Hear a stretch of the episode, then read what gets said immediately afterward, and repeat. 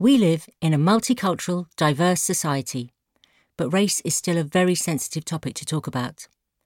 Few parents would consider themselves or their children racist, with its connotations of intentional, angry, or mean behaviour against different groups of people.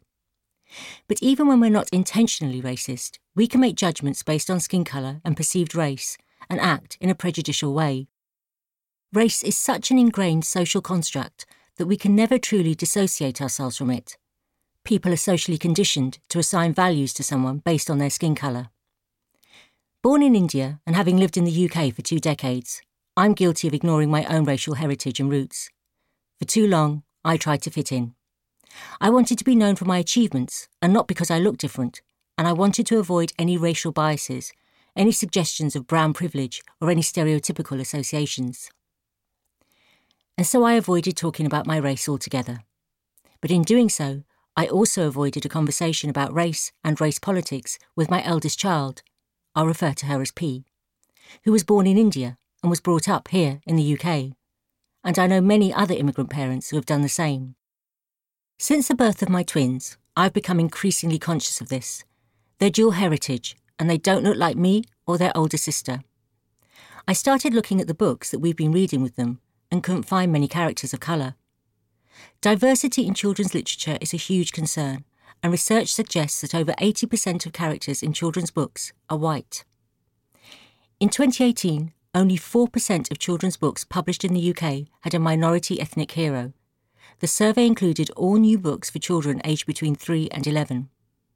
The proportion is an increase on 2017, when just 1% of main characters were BAME. In 2018, 42% of children's books published in the UK had animals or inanimate objects as main characters, meaning that a reader from a BAME background is much more likely to encounter a book where an animal is the main character than they are to encounter a book that contains a character who shares their ethnicity or cultural heritage. This doesn't reflect the reality of our world. It does not allow my children to look beyond stereotypes, to understand that their view is never less or more important than that of someone who is not the same skin colour as theirs, that they are no less important than someone who has blonde hair and blue eyes, the stereotype character in children's books and in the media. By dismissing or keeping silent about our race and others, we reinforce the notion that people are not born equal and allow children to make their own judgment and inferences about racial equality. By saying that everyone is the same, we deny our children their own racial and cultural experiences we also dismiss the fact that racism is still a huge problem in many parts of this world, and we whitewash many significant events of racial crime and segregation in history. Research both in the US and the UK has found that non immigrant white parents mainly discuss race in response to a race related incident.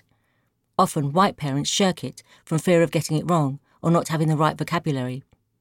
Some feel that children are naturally unbiased and that race is not a relevant feature for them to talk about, such as these experiences that parents have shared in a recent workshop that I did. We only use clothing colours or hair colour to describe or differentiate between people. It's never occurred to him that anyone is different.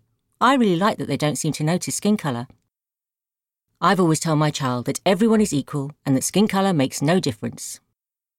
Some parents believe that if their child goes to a diverse school or lives in a diverse community and plays with children from different backgrounds, there's no need to talk about race or racism as the child does not notice difference.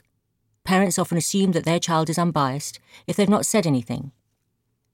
A study published in 2016 analysed data gathered from 107 white American mothers raising white children aged 4 to 7 years.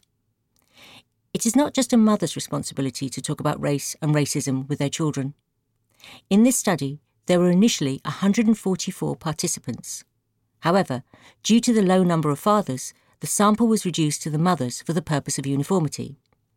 Also, they excluded the 11 parents who were raising mixed race children, as in these families, race is much more salient, and therefore most mothers believed that the topic was important to discuss. Only 30% were categorised as having a colour conscious approach, whereas 70% indicated a colour blind approach, presuming that their silence would lead children to not notice differences and thus remain unbiased. Many also indicated that they would only approach it if an issue came up or if the child asked questions.